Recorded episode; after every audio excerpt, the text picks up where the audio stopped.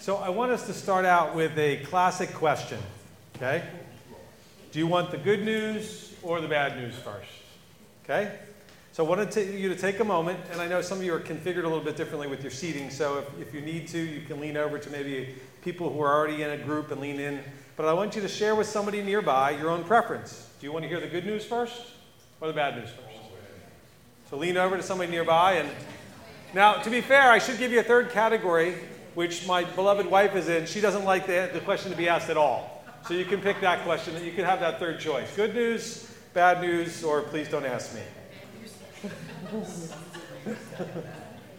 okay.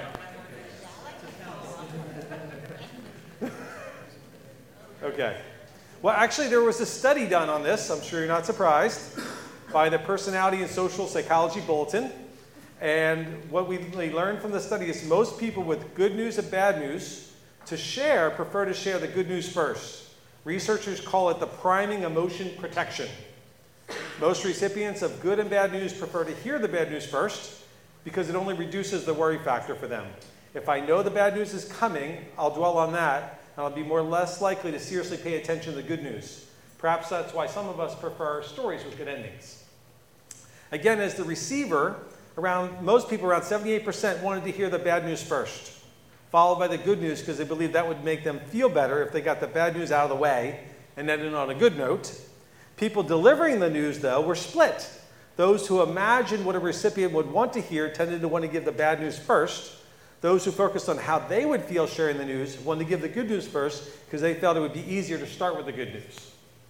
So now I'm going to ask you to answer the question a second time. This time I want you to know this time, when I, it's not so much do you want the good news or the bad news, but if you're giving the news, which one do you want to do first? And if you're receiving the news, which one do you want to do first? So I'll give you a little more time this time.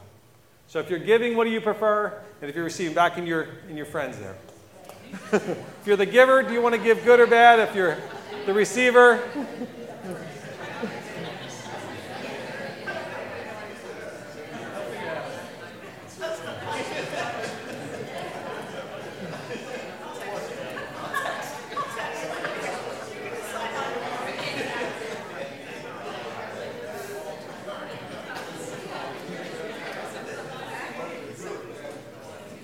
So, today, as Pastor Brian mentioned, we're basically talking about the gospel, which is also synonymous with the good news. And that's what I really want to do. I want to take to sharing with you about how to share both good news and bad news. And I'm going to be encouraging you how to equipping us to be messengers, what I would consider the greatest news of all. We're in a sermon series from the book of Isaiah entitled The God We Can Trust. Last week, Pastor Brian shared with us from Isaiah chapter 42, verses 1 through 7 how we have a hunger to see justice in the world. And he talked about that driving incident, remember? And uh, he was very excited when the person got pulled over. He focused our attention on how Jesus establishes justice, right? How the Bible teaches us about justice, but more importantly, how a changed life enables justice. And that's what we talk about is a place where God transforms lives. When He transforms our lives, we can be agents of justice. Now, this week in chapter, we're going to turn it a whole 10 chapters forward and go to chapter 52. We're going to look at verses 7 through 12, and we're going to see the good news message that God sent with Isaiah to the group of the Jews who are in captivity, as well as a message about good news that applies to us. Now, but next week, I want you to get very excited. Pastor Brian's going to be preaching. We're going to just the remainder of this chapter, chapter 52, 12 to the end, plus chapter 53 about Isaiah's prophecy regarding Jesus being the one who was pierced for our transgressions. So you see, today we're going to talk about the good news of Jesus, Pastor Brian's going to get us excited about Jesus being pierced for our transgressions. And then, as we mentioned, the Easter Sunday, as Brian mentioned, the Super Bowl crescendo. Uh, so don't miss out on that. But today, if you would turn with your Bibles or open up your Bible app with me to Isaiah chapter 52, we're going to start in verses 7 through 12, and I'm going to read those out loud. Starting in verse 7 How beautiful on the mountains are the feet of those who bring good news, who proclaim peace, who bring good tidings, who proclaim salvation who say to Zion, Your God reigns. Listen, your watchmen lift up their voices. Together they shout for joy. When the Lord returns to Zion, they will see it with their own eyes. Burst into songs of joy together, you ruins of Jerusalem, for the Lord has comforted his people. He has redeemed Jerusalem.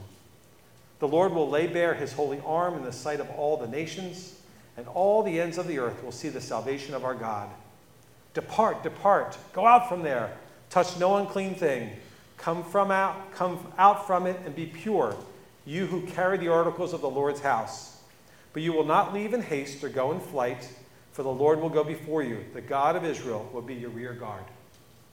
So, what we're going to do is we're going to walk through these six verses, a verse at a time. We're going to see kind of what they mean, and then at the end, look at a few ways that we can apply them to our lives. Starting in verse 7, we see how Isaiah is prophesying how beautiful on the mountains are the feet of those who bring good news. These beautiful feet don't really refer to the appearance of feet. In fact, many of us know how we feel about our feet. Um, it's one of the things we uh, cover most of the time. Nor is it referring actually to the appearance of the person altogether. That person, what it's referring to is what that person is doing. That is, they're bringing of the good news through their feet. They're moving forward, they're carrying that good news. Seeing a messenger on a distant mountain dashing closer and closer with long expected good news is what's beautiful to see. As the feet are approaching, there's a beautiful sense of anticipation of what they're going to learn. In a similar way, this is the time of year. Many of you who are in school might remember, or those of us who, who went to high school, remember this was the time of year where you're waiting back from colleges to hear what they're going to say. Am I going to get in? Am I not going to get in? About their acceptance, then have to make a decision. You're waiting for that email to come in, or back in my day, a letter would come in the mail. Okay? Also, in our day and age, it's not so much the color of the brown UPS truck or the smiling logo of the Amazon Prime vehicle, but it's what they're delivering to us. This thing that we've waited for. And what these messengers are bringing is really what's beautiful. What is this good news that Isaiah is referring to here in this passage? We see from this verse how the good news that they are bringing is one of peace, salvation, and God's rule. Isaiah is first sharing the good news to the Jews in that day who were in captivity in Babylon. They were banished in their country, from their country, deprived of the opportunity to worship God. As they'd been instructed, they were oppressed by an army that took over their country. Sad irony that this has to some of our current events that we see here today. An army taking over someone else's country and holding those people captive. So, just to get a sense of how good this good news must have felt for them in that day that something was going to happen and change their condition, there's actually a psalm that was written at that time in Psalm 137. I'm going to read the first couple verses just to give you a sense of what the Israelites were feeling at that time. In Psalm 137, we read at the beginning, By the rivers of Babylon, which is where they were, we sat and wept as we remembered Zion. Zion is their home. There on, on the poplar, we hung our harps, for there our captors asked for our songs. Our tormentors demanded songs of joy, and they said, Sing us one of the songs of Zion. But we said, How can we sing the songs of the Lord while we're in a foreign land? So, the sentiment this psalm gives us is how the Jews were feeling at that time when Isaiah is going to give them that message. They were so sad they couldn't sing anymore. Have you ever felt that way? You can't even sing. You're so downtrodden that you couldn't sing anymore. You know, singing allows us to experience those endorphins, those feel good hormones. God designed for our bodies to experience when we sing. The Israelites were too sad to sing, and they were not even able to concentrate on anything else other than the things that they were experiencing in captivity, the things that made them feel so sad. Isaiah's prophecy was the first good news to them, though those who were too sad to sing. He said, Deliverance is coming. You're no longer going to be in captivity. That's good news. And those of us, we are in a similar world where those of us, we were in spiritual captivity from which Jesus, the Son of God, came to deliver us as well. It's said that a broken heart sits in every row of seats. If we're honest, we'd probably confess that every one of us in each chair here, to some degree, feels bruised, broken, discouraged, weary, and just worn out at times. Maybe even today you were too sad to sing the songs that Max was leading us and, and Sue. Perhaps you needed just to be present and listen to the lyrics and let them encircle you and give you a renewed sense of hope and healing. May the words of the song that we sang and our voices singing them with you be a source of comfort and courage for you today. Maybe you have a sense of how these Israelites were feeling.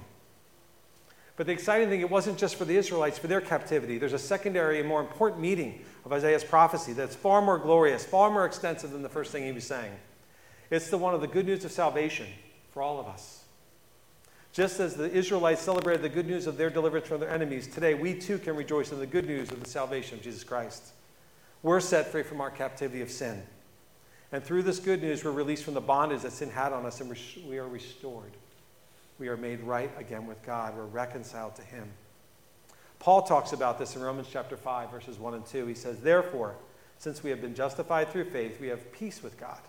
And Isaiah talked about that same peace in his verse. Through our Lord Jesus Christ, through whom we have gained access by faith into this grace in which we now stand. And we boast in the hope of the glory of God. And the Israelites had that same, Isaiah was telling them to have that same hope that God reigns. And verse 7 ends with this declaration of your God reigns. Here, Isaiah is recalling back to a time, if you remember, the Israelites were in captivity before. They were in Egypt.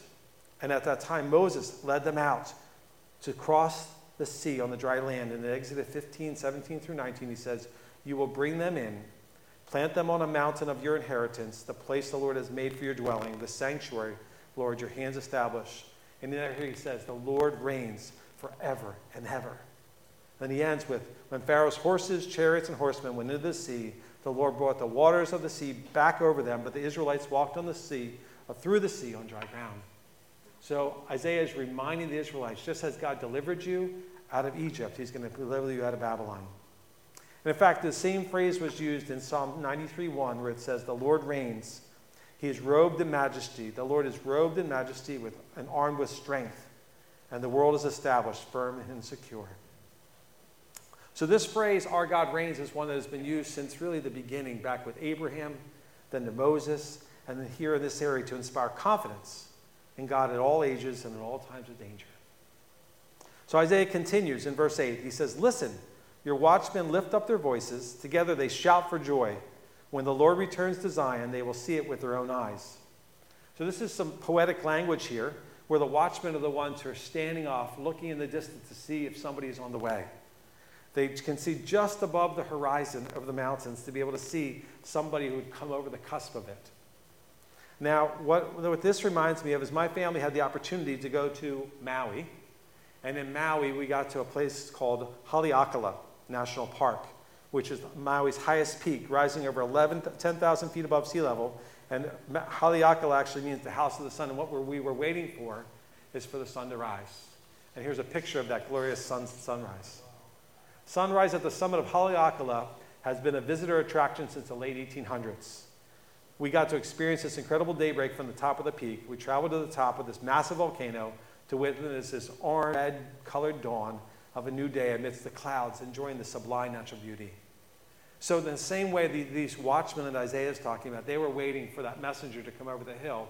We were waiting for God to bring his sun out in the sunrise in, in Hawaii. How much more were the Israelites waiting for their release from this Babylonian captivity? This good news that they wanted was much more than just a sunrise, it was a release from bondage and captivity. The first people to see the messenger would be this watchman looking over the surrounding countryside. They would be on watch for the approaching enemies, but they would be delighted to see a messenger bearing good news. They would see the messenger at a distance, but they would look at him and try to see, okay, what is, what is it that he's doing? He's supposed to give them a gesture of what's happening. And in this case, it's unclear what kind of gesture they gave, but apparently the messengers gave some sort of gesture that meant there's going to be victory. We're going to be released. Perhaps he thrust his fist into the air some way. So I want you to think about in your life. What are the ways that when you have good news to share, what are the ways that you share gestures? What gestures do you use? Share with somebody nearby. What gestures do you use to, to share good news?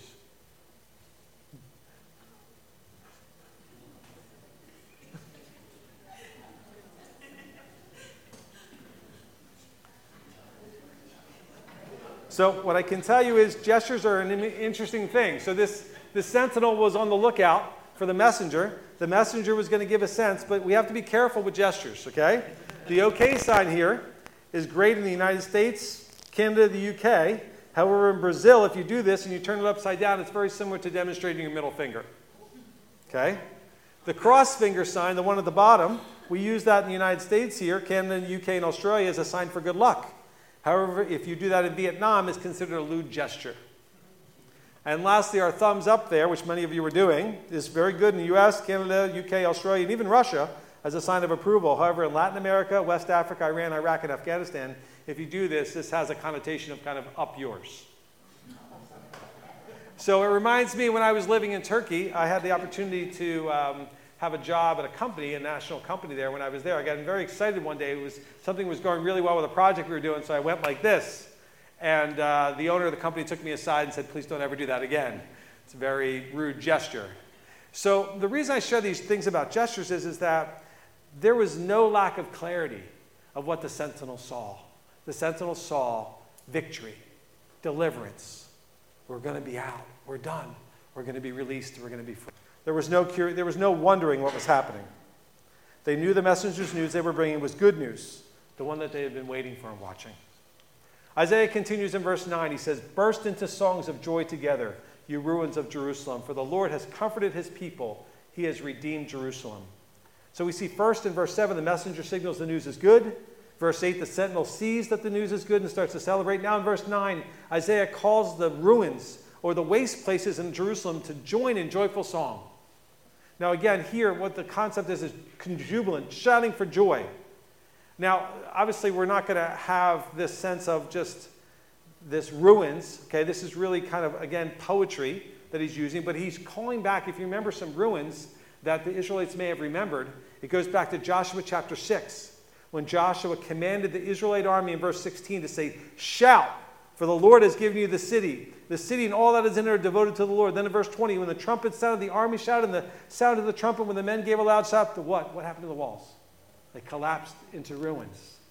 And those ruins declared the victory of the Lord. In fact, Jesus used similar language, this poetic language, in Luke 19:40 on a Palm Sunday when the Pharisees came up to him and insisted his disciples stop praising him. He told them, I tell you, if these people keep quiet, what? The stones will cry out.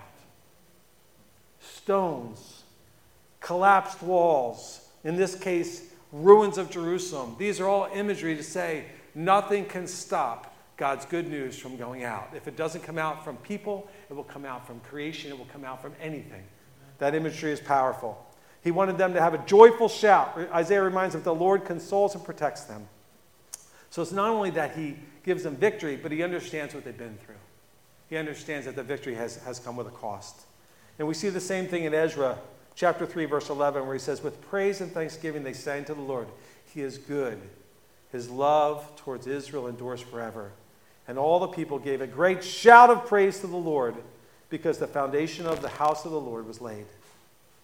Isaiah continues in verse 10, saying, The Lord will lay bare his holy arm in the sight of the nation, all the nations and all the ends of the earth will see the salvation of our God. Now, this expression of sharing your, your bare arm is actually Hebrew idiom. That means to kind of roll up before you start some work, long work. The arm was bare. This was a symbol of a mighty undertaking or initiative. It served to warn those who would oppress God's purposes. God was not going to be defeated. He was not going to be daunted. His holy purposes is that his people would be able to worship him again in the place that he designed for them. He wanted them to observe his laws faithfully. He wanted them to establish justice, as Pastor Brian mentioned last week. He also wanted to make sure that they provided for those in need. He wanted to afford them that opportunity. And when it says that all the ends of the earth have seen the salvation of our God, Isaiah is declaring that this salvation that God offers was not going to be limited to Israel or Judah, but involve everyone. If you go back to Genesis or even the promise of Abraham, he was just giving a reminder of that. And the Lord demonstrates his holy power before the eyes of all the nations, all the ends of the earth are going to see this victory. So in verses 8 through 10, we saw the good news caused the watchmen to shout for joy. We saw how it turned the ruins of Jerusalem to burst into songs of joy. And then here in verse 10, we saw that all the nations, all the end of the earth, are going to praise God for the salvation that He gives. Now we come to verse 11, and it, this is, has a little bit of a turn to it. Verse 11, he says, Depart, go out from there, touch no unclean thing, come out of it and be pure, you who carry the articles of the Lord. So not only was God going to release them from captivity, but on the way out, he wanted to give them some instructions on how to live. These are the words that they longed to hear. They were going to be free. So the depart part was really exciting. Great, we're out. Pass on, get out, leave that place. But he said, Be careful. When you come out, be pure, because you're going to be carrying the, the, the articles of the Lord. He's directing them not just to leave things there, but to purify themselves and also to purify these objects that were sacred to the Lord. Really, what he's explaining is God is holy, and he expects us to be holy. They are to purify themselves so they will be fit for the task ahead, the task of carrying the temple back from Babylonia to Jerusalem. Isaiah wasn't just telling them to depart from Babylonia, but also leave some of the simple ways that maybe they acquired while they were living there. Paul reminds us of a similar way for us living in this day and age.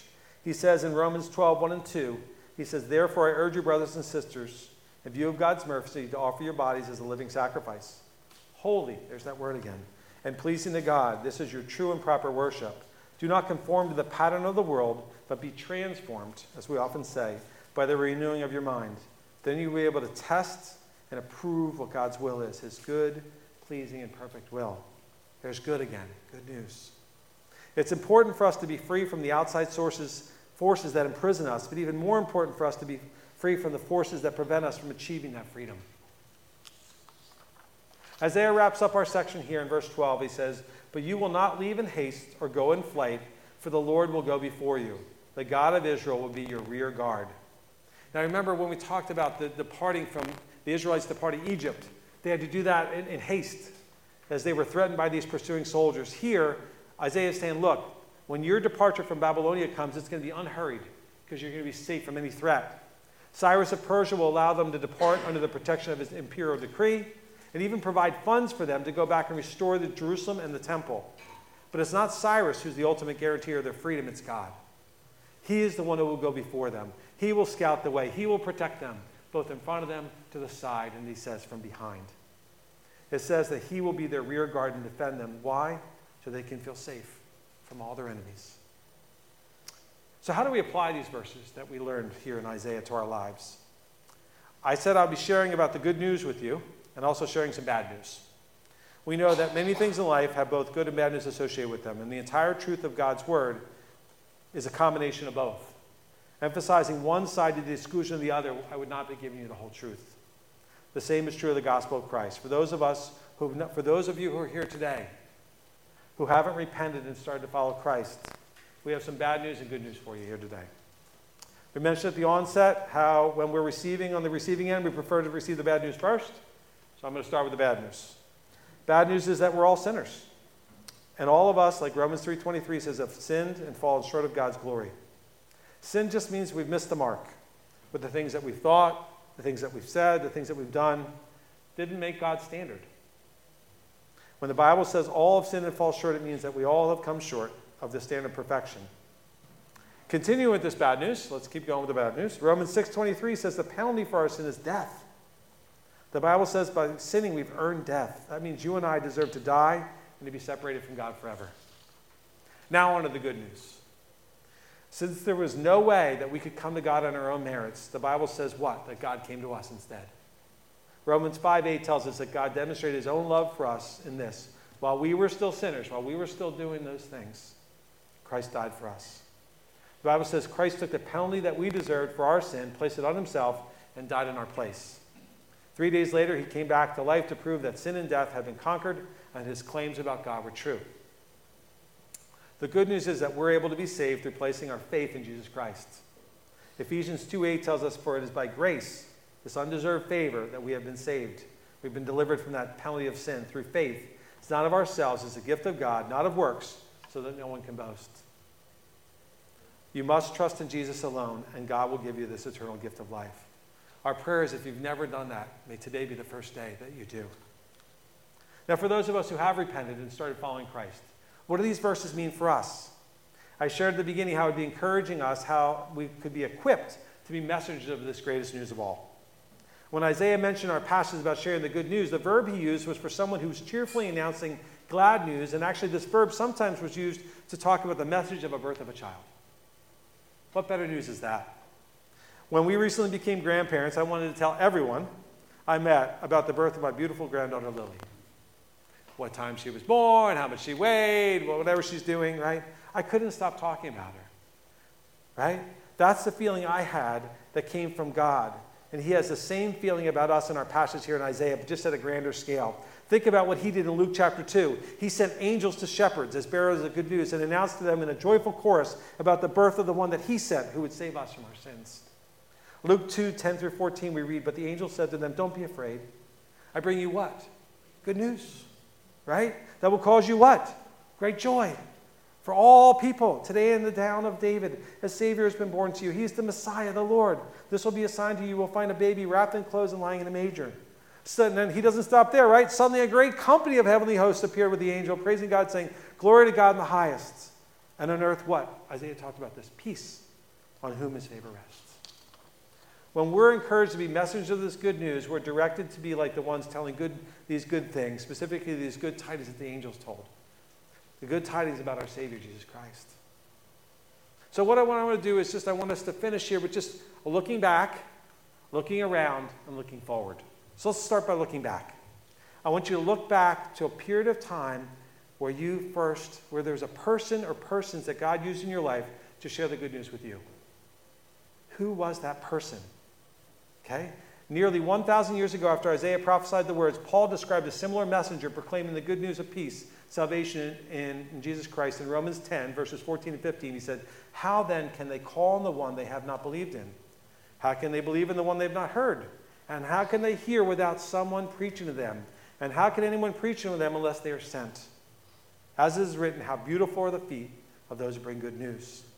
So I want you to take a moment and thank God for that person or persons who brought the good news and the bad news to you in your faith journey. These are people who understood the good news and understood that the good news is not for us to be kept, but to be shared with others. These were messengers God sent to you to reveal to you that you were missing the mark and how much God loved you by sending his son on the cross. So, I actually want to encourage you today to take a few minutes to send them an email, a text, or even a phone call to encourage them for how God used them in your spiritual journey. For me, it was two men. I want to show the picture of the first gentleman. His name is John Carricker, as there he is with his wife Jenny. John planted the seed of the good news in my heart. God used him. John and I are still connected, and he and Jenny are still reaching students and faculty in the city of Indianapolis. The next person I want to introduce you is Dan Young, Pastor Dan Young. He watered the seed of good news in my life. Dan and I are still connected. When my father passed away recently, Dan even performed the graveside ceremony for our family. These men poured into me. They brought me to faith. They helped me get rooted in the faith. And now that I look back, I just am grateful for how they used them as instruments in my life. Who are those people in your life? Who has God used in your life? Why don't you take a minute and share with somebody nearby that person's name? People nearby, somebody's name, a name of somebody, or another person. Hmm.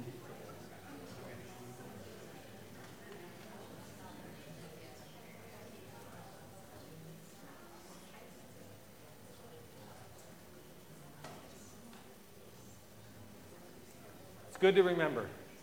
It's good to remember. Now that we've looked back, I want you to look around. When I say look around, I want you to look around not only here in our community of faith, but I want you to look around in your own life to see those people that God is using you as an instrument in their life right now. Paul encourages us in 2 Timothy 2:21. He describes it, those who cleanse themselves from the latter will be instruments for special purposes, made holy, useful to the master, and prepared to do any good work.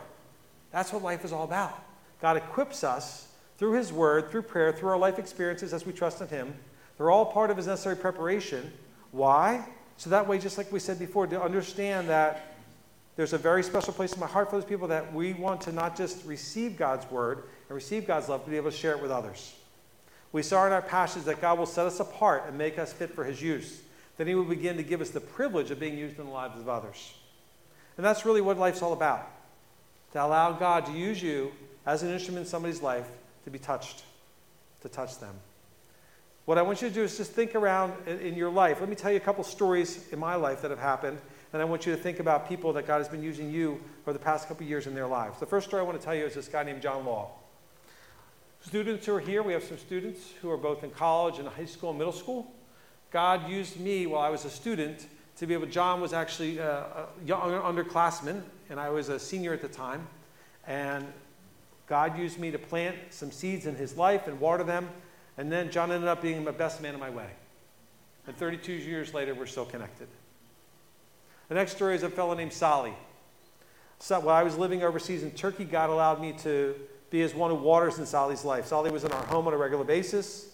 And Phyllis and I did premarital counseling for he and his wife Joyce, and we're still connected to them today as Sally ministers there. Last story is I want to tell you about a man named Matt.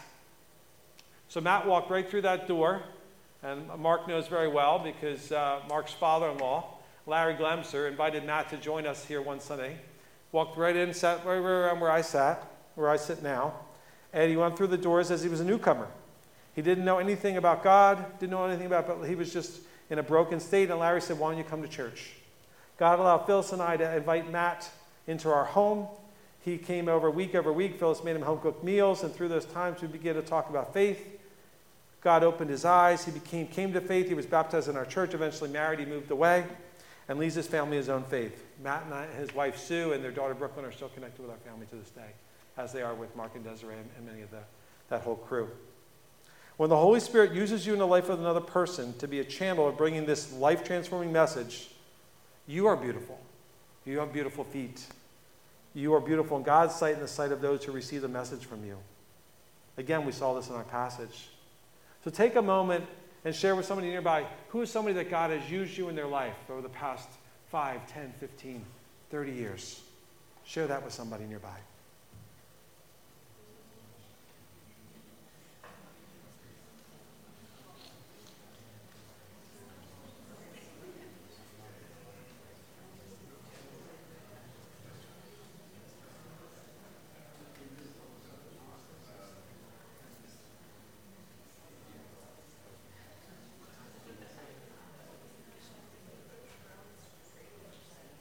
Some of you like to tell longer stories than others, but maybe we just share their name, okay?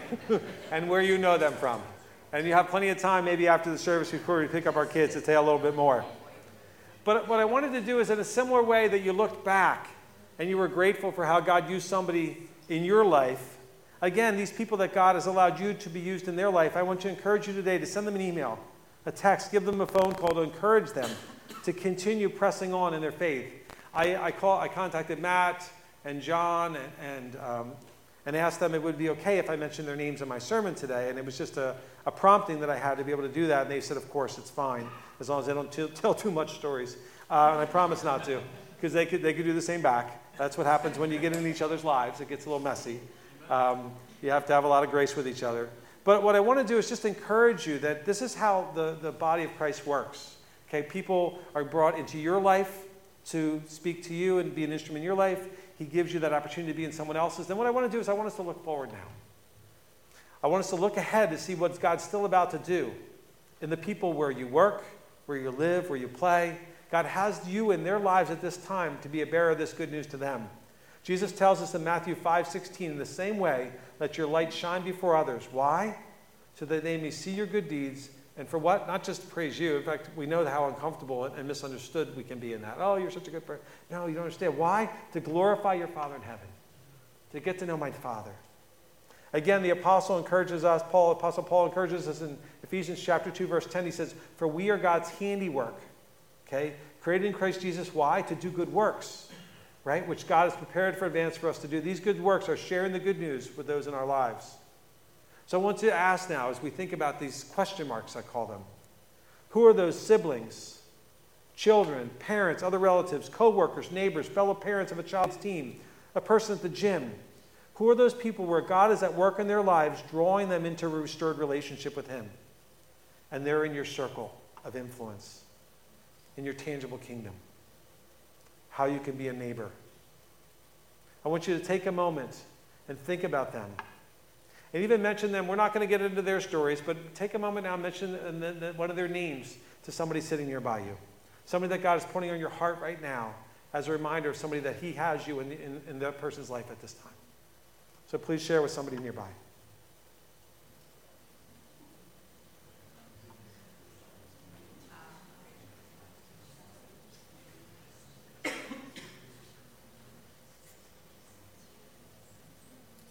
It can't be somebody sitting next to you, so just be careful here. Like this. That could be a little private. okay. So I want us to end with just two things, just to kind of bring it back. One is just this banner here.